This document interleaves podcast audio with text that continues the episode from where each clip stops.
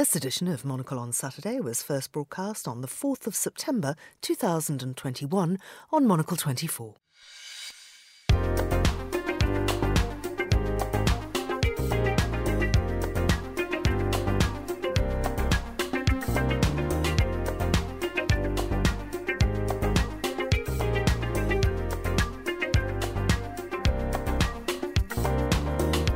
Hello, I'm Georgina Godwin, broadcasting to you live from Midori House in London.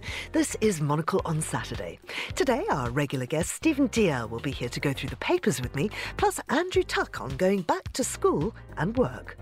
People I meet are full of plans, hatched out in both cold tents and on sunny lounges. They're fired up for a bit of change, ready for a new term. Andrew Muller will reflect on what we've learned, and I'll share my thoughts on ABBA with you. That's all ahead here on Monocle on Saturday on Monocle 24.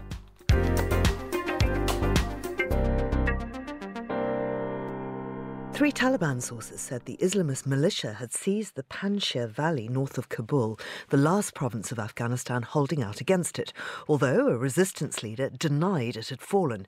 If the reports are true, this would give the Taliban complete control of Afghanistan, something they didn't achieve when they first ruled the country between 1996 and 2001. Thailand's Prime Minister and five cabinet ministers comfortably survived a vote of no confidence in Parliament today as activists plan more protests against the government. This is the third censure motion the government has survived. And New Zealand Prime Minister Jacinda Ardern has vowed to tighten counter-terrorism laws this month after a knife-wielding militant known to the authorities stabbed and wounded seven people in a supermarket. Police shot dead the 32-year-old attacker, a Sri Lankan national who'd been convicted and imprisoned for about three years before being released in July, moments after he launched his stabbing spree yesterday. And that's your Monocle 24 News. Well, it's time now to browse through this morning's newspapers. And joining me on the show today is the Russia expert and regular Monocle 24 contributor, Stephen Dalziel. Good morning to you, Stephen. Good morning, Georgina. Good morning, everyone. Uh, and you are not, in fact, the only guest in the studio, but I'm hoping you're going to talk a lot, and I'm hoping this other guest is going to be very, very quiet. Aren't you, Bella? You're a good dog. Yes, you just said sit, and I was about to say, well, I'm already sitting down. uh, Stephen, of course, all of the papers have an Afghanistan story on the front page. They do, and uh, I'm I'm quite keen just to, to say a few words about this because what worries me, two things really worry me about uh, about the whole Afghanistan situation. Uh, one is that news fatigue is probably already creeping in, and I hope listeners haven't switched off already because oh god, they've mentioned Afghanistan again. You know, it is su- such an important story. It's such a big story. Um, so that's the one thing. You know, we mustn't forget about Afghanistan. Um, it'll go back to the dark ages um, in any case, but it, but some somehow the West has to keep up some sort of pressure, because the the other one which is connected to that is this idea that ah, it's a new Taliban, it's a kind of cuddly Taliban. They're not going to be like they were before.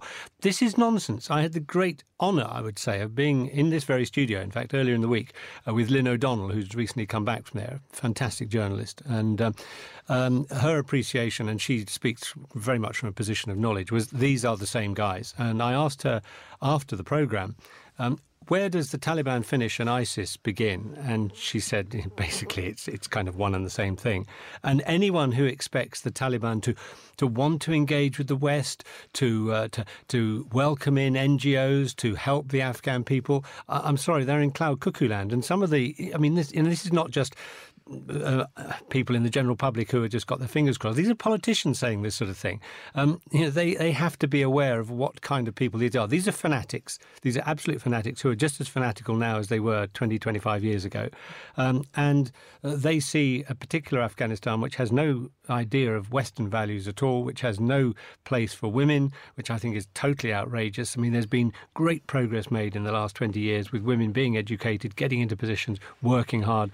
Um, this this is all going to go. Uh, but there is going to have to be some level of engagement uh, on on both sides. I mean, the Taliban need it because they want to unlock Western funds, and the West needs it if they're going to have any kind of handle on uh, what everybody's saying will be a breeding ground for terror. Well, the West needs it. I think the West needs it more than the Taliban. I, I think the Taliban, if if the country slides back into poverty, um, it, it's it's quite quite easy for them to control a, a population by fear and by guns. And they have plenty of guns. And um, as, in fact, Lynn O'Donnell said, you know, she said that one thing they do very well is trade in, uh, in heroin. Um, so they will be getting money from somewhere, and you know, they're not interested in lifting the the, the, the living standards of the population to uh, to modern standards. No, they're quite happy to stay in the dark ages. Mm. Shall we turn to Russia? But that's of course your specialist subject, um, and uh, there is a big piece in the New York Times about this wave of immigration. Yes, indeed. I mean, this is is something which, um, as you say, is, is very close to my heart. Um, very good article in the New York Times uh, called Forced to Choose Exile or Prison. And they're pointing out that the wave of emigration driven by politics now is bigger than it's been at any time since the collapse of the Soviet Union almost 30 years ago. Um, it's very interesting. I found it very interesting earlier in the year to, to note when Alexei Navalny went back, I saw echoes then of what happened to Mikhail Khodorkovsky, um, who in 2003, I can remember September 2003, he was in America and he was uh, interviewed and said, you know, why, why didn't you stay here? Because Putin had already been making threatening noises. Remember, this was a, a young President Putin then, still in his first term. And he had basically said to the oligarchs, those who uh, took made vast sums of money and, and took a lot of political power, look, you you you keep your money for now, but just keep out of politics. And Khodorkovsky had, had not done that. He'd carried on funding uh, political opposition and so on, and, and he went back. And within two months, he'd been arrested and spent the, follow, the next 10 years in a labour camp. And it was very much echoes of that when Navalny was in Germany being treated after the attempted assassination attempt, which clearly was done by the Russian state. And he was asked, you know, are you going to go back? And he said, well, it's my country. It's very difficult to be an opposition mm. leader in, in, exile. And he went back. And of course, what happened? He was he was um, given a, a, show trial, uh, very much like Stalin's 30s, and, and put in prison. Um, and what we've seen since then uh, I, I, have even been shocked by the speed with which they've cracked down on, on opposition figures, on all the media. They have labels like foreign agent and they slap it on on any anyone they don't like, either as an individual or as, uh, for example, the, the media outlets such as Dozhd, which was a very good, is still a very good um, source of information uh, online. Uh, on YouTube, it's like a television channel. Um, Meduza, which does a fantastic job revealing the truth about Russia. These are now branded as foreign agents. Everything they put out has to say we are a foreign agent. Of course, you ignore that bit, but but um, th- they're really tightening the screw. And, and the latest is a woman called Lyubov Sobol, um, who uh, was a great supporter of Navalny and indeed a very significant political figure in her own right. And she was um, effectively put under house arrest for a year and a half. But it would come into effect in three weeks' time. And this is the, the state's way now, very much as the KGB used to do in Soviet times, of saying, look, you've got a choice you either leave the country or you go to you, you go east to Siberia into a labour camp. Um, and uh, she has now left the country um, because they know Putin and his cronies know it's very difficult to run an opposition uh, movement from outside the country. Um, it, it's a very sad situation. We've got um, Duma elections coming up later this month. Um, everyone knows that United Russia is going to get the majority of votes, um, at least in theory. They probably won't in practice because there are still people who are mm. prepared to vote against them. Um, but um, what we're seeing, it's a real brain drain as well. This is the other thing. The, these politicians who are leaving, these these opposition figures, many of them, you know, they are incredibly intelligent people who could actually develop the country. And we're seeing Russia really slip back in terms of living standards, in terms of intellectual standing. Um, it, it's it's it's very sad. Thirty years after the collapse of the Soviet Union. Yeah, absolutely, Stephen. Thank you, and we'll have much more from you uh, throughout the show. Now, though, let's hear a few thoughts from Monocle's editor in chief, Andrew Tuck. Here he is with his weekend column.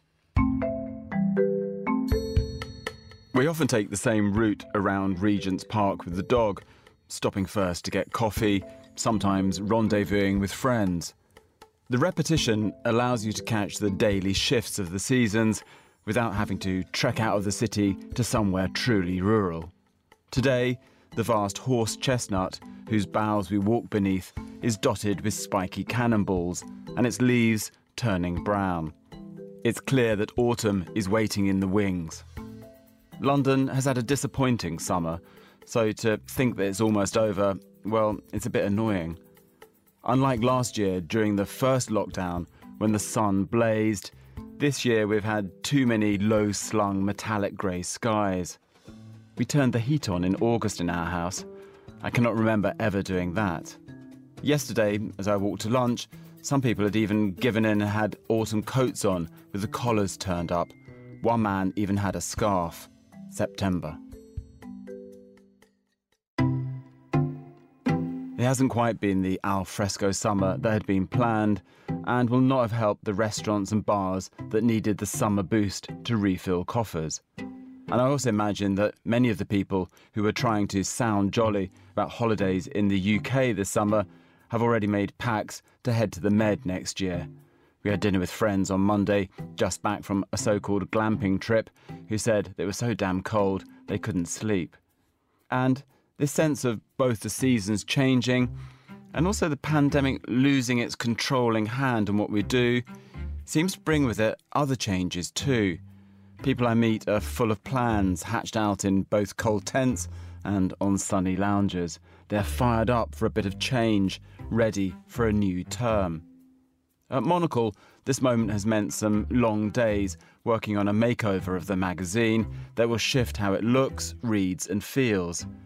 Now, these endeavours always come with a note of caution, and you have to ensure that you don't mess with anything that's truly sacred. Once, when working on the relaunch team for a newspaper, we were warned by the editor in chief that under no circumstances could we move the crossword, as that would anger more people than anything else, and he just couldn't face the letters. So, the changes are both meaningful and subtle, and they will let us deliver new regulars, help us consolidate a move to longer reads, introduce new talent from fashion stylists to illustrators, and allow our ever measured opinions to be sharper on page. Make sure you're signed up for the October issue.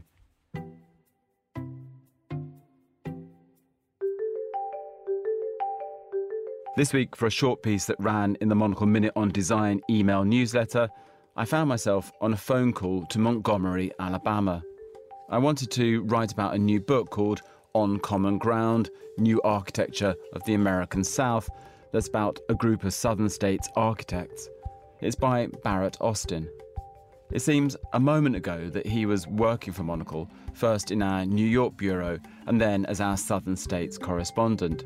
But it had actually been a few years since we had last spoken, and as well as the book, he has a family now and is working on several property projects. It was nice hearing his sentences dotted with yalls and to be back in touch with someone who had made a meaningful contribution to our success. Dinner in London will happen. When people decide it's time to move on from Monocle, I really try to persuade them to stay if their decisions are clearly considered, and, as with Mr. Austin, they obviously have other wonderful adventures ahead. You just hope that paths cross again and that the experience will be valued and useful. I was certainly happy when Barrett said that his years at Monocle had encouraged him to bring out the book with a series of deals that he had brokered that sidestepped the traditional slow publishers. Helping people around you is perhaps the best thing you can get from being an editor, a manager. And again, perhaps it's the leaves changing, the world opening up, new possibilities beckoning, but we're going through a small changing of the guard at Monocle as new horizons call for some. Louis, an editor of this newsletter, is off to live in Mexico. Hester, on our books team, is off to live in Spain. But hopefully, we'll be writing about their books and their triumphs too in the future. And of course, in return, other people are having their first days at Monocle. So, while the softening of the sunlight, the darkening of the evenings may mean another summer over here in London, in the end, I welcome this moment as a time for us all to plan, plot, and make anew.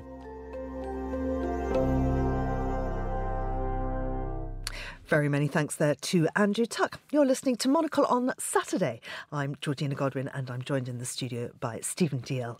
And Stephen, we are continuing to go through the papers and there is a very good piece in The Guardian. It's an interview with Hilary Mantel, first published in La Repubblica, and she makes her views very, very clear. she does indeed. Um, so it's quite good. We get two newspapers at the price of one here. We get La Repubblica and also uh, and also The Guardian. Um, and when someone like Hilary Mantel, twice Booker Prize winner, um, very well known author, it speaks out, then people listen. And it's very interesting to say that she's now thinking of um, pl- applying for an Irish passport because her grandparents were Irish, they came to came to England, um, and she is now, uh, as she puts it, ashamed to be living in the nation that elected this government. Um, she says, We see the ugly face of contemporary Britain in the people on the beaches abusing exhausted refugees even as they scramble to the shore. It makes one ashamed. Um, and uh, one of the great things about Monocle is it's not the BBC, and so we can actually um, give our personal opinions too. And, and this is something that I and certainly many in my bubble, perhaps we should say nowadays, but certainly many people I, I know, many of my friends, uh, feel the same way that um, it, it is quite shocking to see the way um, Britain, which is such a, a multicultural country now, fortunately, luckily, um, is is harbouring this really rather nasty nationalism. I, was thinking only this morning um, on our street, within within touching distance of my neighbours, um, we have an American, we have a Russian, we have a Romanian, we have a German, we have a Cypriot, uh, Greek Cypriot. Um, it, it's that that is a, microcosm of, of modern London but somehow a lot of the rest of England doesn't like that. Um, this country has benefited so much from immigrants coming in. And the vast majority of immigrants come in wanting to work with skills, with talents, with education, and, and the country benefits as a result. Uh, and particularly in the wake of, of Brexit, which I hope you notice was spelt with a small b. I never put a capital to it. Um, it's it's become shameful that that people are turning on foreigners and, and thinking, you know, that that um, uh, oh, we don't want them here. Um, and as I say, someone like Hilary Mantel need, needs to be listened to. Um, she says that um, Boris Johnson, um, I agree, he's a complex personality, but this much is simple. He should not be in public life, and I'm sure he knows it. Um, we are stuck with a government, uh, and for the next few years at least, because there aren't elections before 2024, um, which doesn't seem to listen to uh, other uh, people other than the lowest form of populism. It's it's quite extraordinary. I'm thinking uh, here now of Dominic Raab, our foreign secretary, uh, who just has, it seems to me at least, dealt with Afghanistan in a uh, particularly incompetent way. And I'm wondering, and many people are wondering the same, uh, and indeed it's the speculation in the papers today, whether he can hang on to his job. Well, this is one of the, the, the trademarks of this government is that incompetent people hang on to their jobs. Um, there was a, a, parliamentary commission which criticised Priti Patel, the Home Secretary, and said she had bullied her staff. And in any previous government, the result of that inquiry would have been enough for the Prime Minister to say, I'm very sorry, Home Secretary, you've got to go. No, no, no. Boris Johnson turns around and says, "No, she. I, I, I, think she's doing a, splendid job," and and and he and he kept her in post. Um, the, the, the, the, sheer incompetence of the Education Secretary, Gavin Williamson. Um, and he's still kept in his post. Uh, you know, the only one who's gone um, was um, uh, Hancock as, as health secretary, um, but not for incompetence, but because um, he, you know, he was having an affair with one of his staff. And, and even then, and, Johnson tried to keep him. And Johnson tried to keep yeah. him, and then tried to cover it up and say, "Oh no, no, well look here, he went 24 hours later." But um, his, Johnson's first reaction has been, "No, no, he's doing a splendid job. We'll keep him." Um, it, it's it's like a sort of surreal um, world, but unfortunately we're living in it. Yeah. Well, Hilary Mantel's uh, interview in The Guardian today, or in La, La, Repubblica, if you'd like to read it in uh, Italian, is uh, uh very, very good. Let's move now to uh, Andrew Muller for his take on what the past seven days have taught us.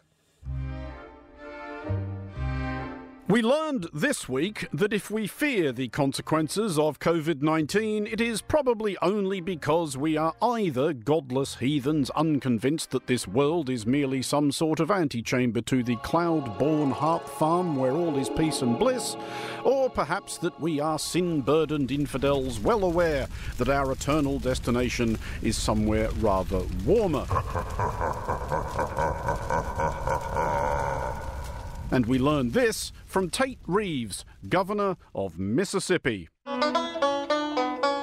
That is a terribly cheap shot, honestly. Do better. Governor Reeves, accounting for the laggardly take up of vaccines among his remaining voters, explained that Mississippians have their minds on loftier concerns than just not dying of more or less avoidable symptoms of a rampaging virus. The governor's words will now be voiced by Monocle's Hellfire and Brimstone desk chief, Fernando Augusto Pacheco. I'm often asked by some of my friends on the other side of the aisle about COVID and why does it seem like folks in Mississippi and maybe in the Mid South are a little less scared, shall we say?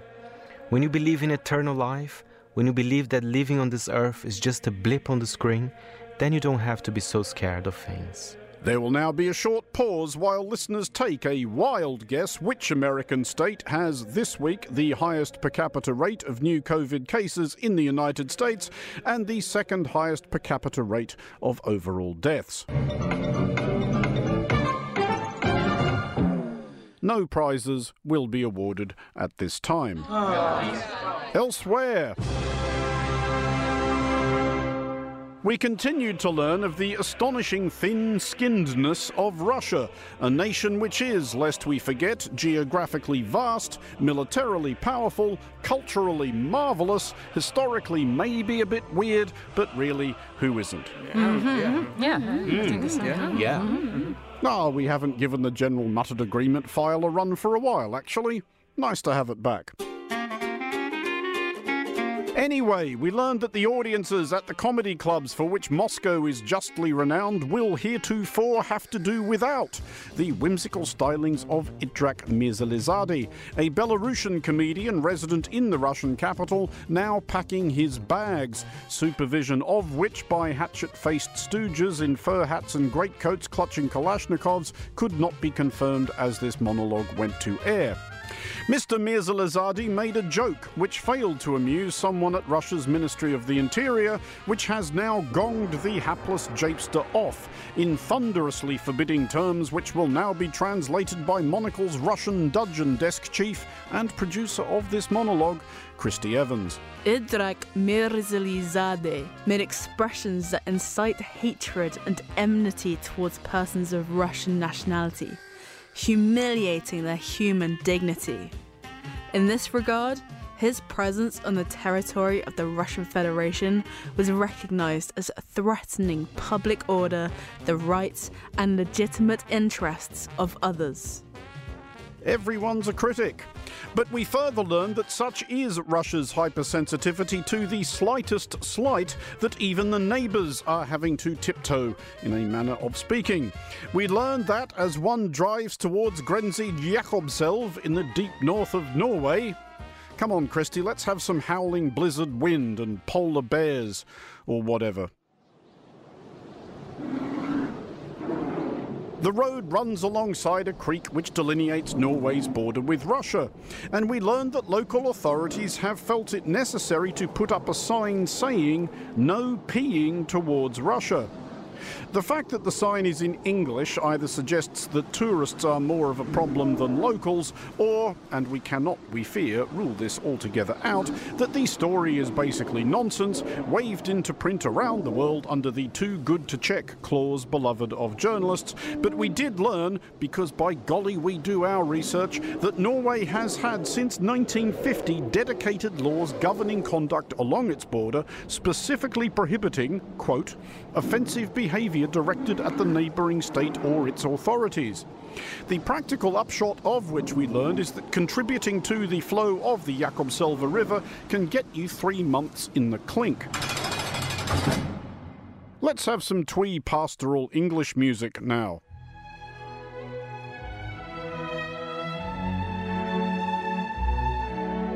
Because here in the UK, we learned of a more imaginative line in judicially imposed punishments. We learned that a judge in Leicester had sentenced a young man convicted of taking too close an interest in white supremacist nonsense and bomb making instructions to instead read the works of Jane Austen, Thomas Hardy, Anthony Trollope, and Charles Dickens, and to report back to court to be tested on what he'd learned quite possibly to really dislike white English people if he makes it through that lot. While it is arguable that the beak might have more usefully directed the defendant in this instance towards James Baldwin and Webb Du Bois, there might be something usefully deterring in this idea. British crime may well ebb dramatically if miscreants, scofflaws, and ne'er do wells were threatened on a scale starting at, say, Charlotte Bronte for shoplifting, rising to George Eliot for murder.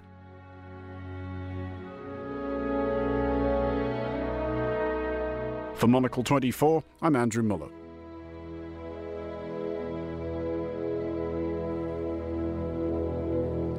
Many thanks to Andrew Muller. Uh, you're listening to Monocle on Saturday with me, Georgina Godwin, my guests in the studio, Stephen Dalziel and Bella, who's being a very good dog. Our uh, thoughts turn to matters sartorial now, Stephen. Yes, well, knowing how Monocle put such store by fashion, um, this story in the Times this morning really caught my eye where chinos and bare shoulders banned as MPs in the uh, British Parliament are told to smarten up.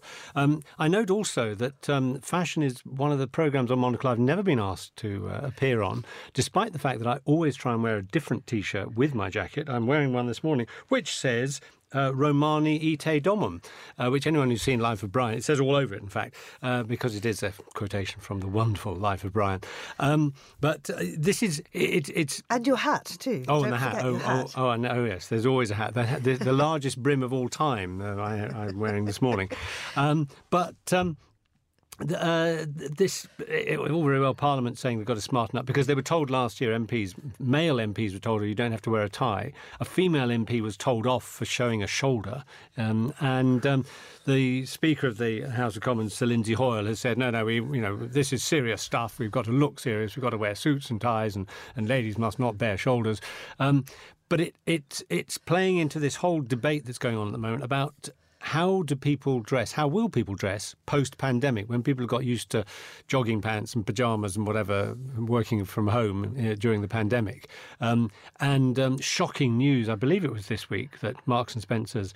Um, famous retail outlet, of course, are no longer selling men's suits because they don't feel there's a demand for them. Which is extraordinary, isn't it? But I mean, when was the last time you wore a suit? Um, a suit and tie? A suit and tie. Oh, I did wear. Oh, I went to a funeral recently, and, and that's that, really yeah. when people tend to do it. It's, it's weddings and funerals. Yeah, we- weddings. Weddings, I wear the kilt. Um, funeral less appropriate, so I did wear.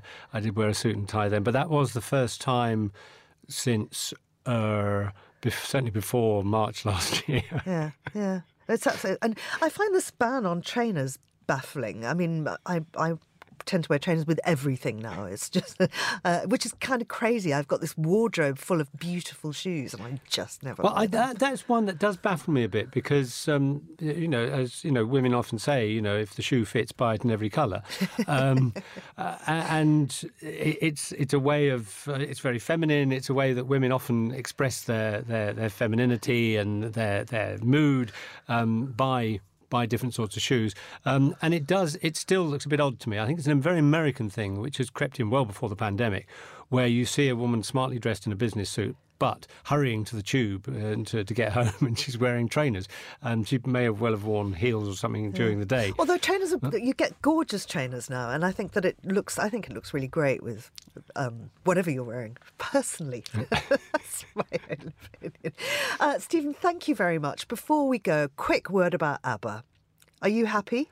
Um, I, am sort of fairly numb about all this. I have never seen um, Mamma Mia, and I have no intention of doing so, be it on the stage or on the screen.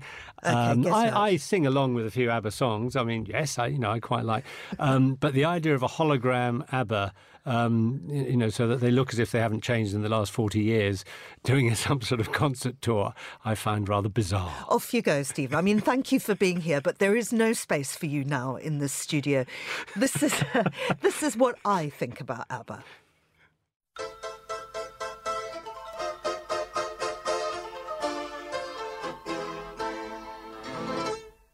It's been a long time since ABBA has even had to think about working to pay the bills.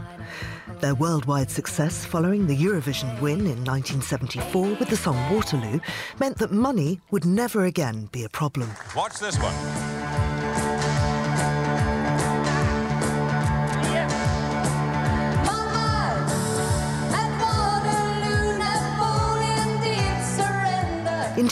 They're rumoured to have turned down a billion dollars for just one concert.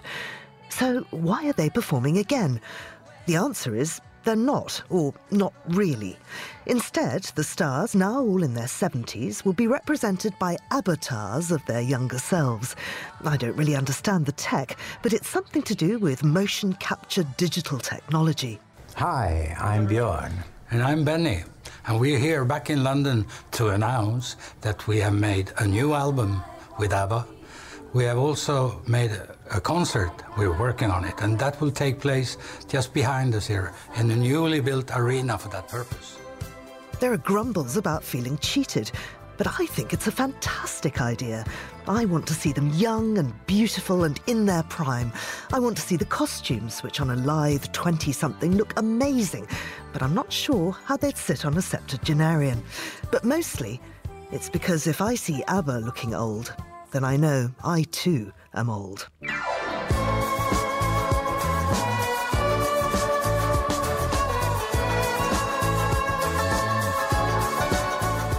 ABBA has been the soundtrack of my life since I was a small child, and although they broke up when I was in my early teens, the accompaniment continues.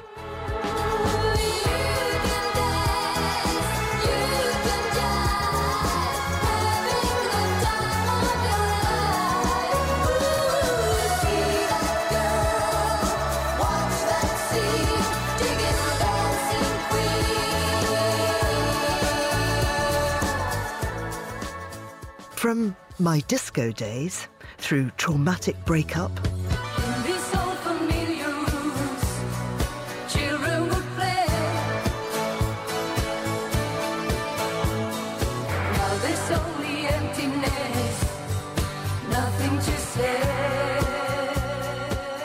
and my wedding.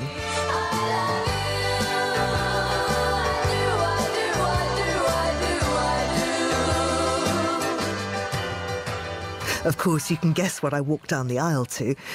They have been my constant companion.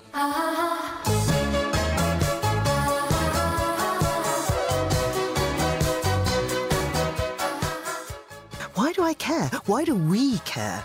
So many millions of us do. ABBA described our emotions. They touched our souls. To non ABBA lovers, it was fluffy pop. But the backstory of the band's coupling and uncoupling, the variety of songs that went from joy, even euphoria, to despair spoke to all of who we were. Give me, give me.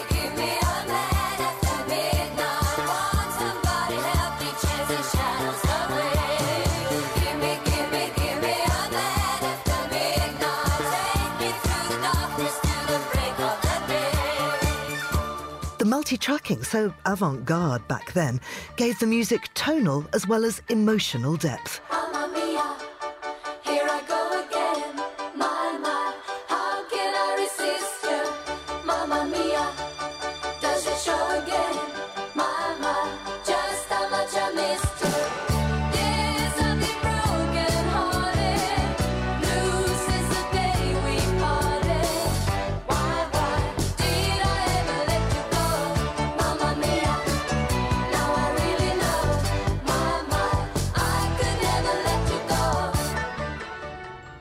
As ABBA announced not only their visual performances, which will be based in London's Olympic Park, but also a new album, I leave you with this clip from the brand new song I Still Have Faith, which really says it all.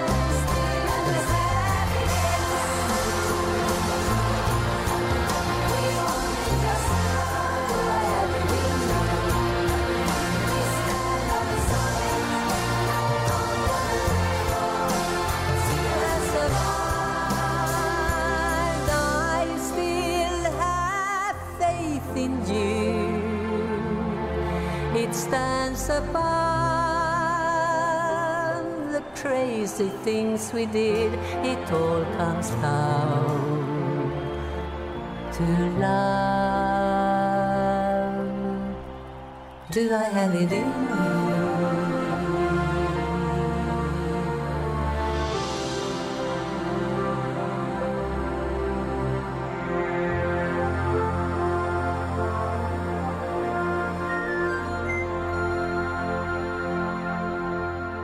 Keep the faith, ABBA lovers. See what I mean? Aren't they great? Stephen's gone, by the way. I couldn't keep him in the studio with that attitude towards ABBA.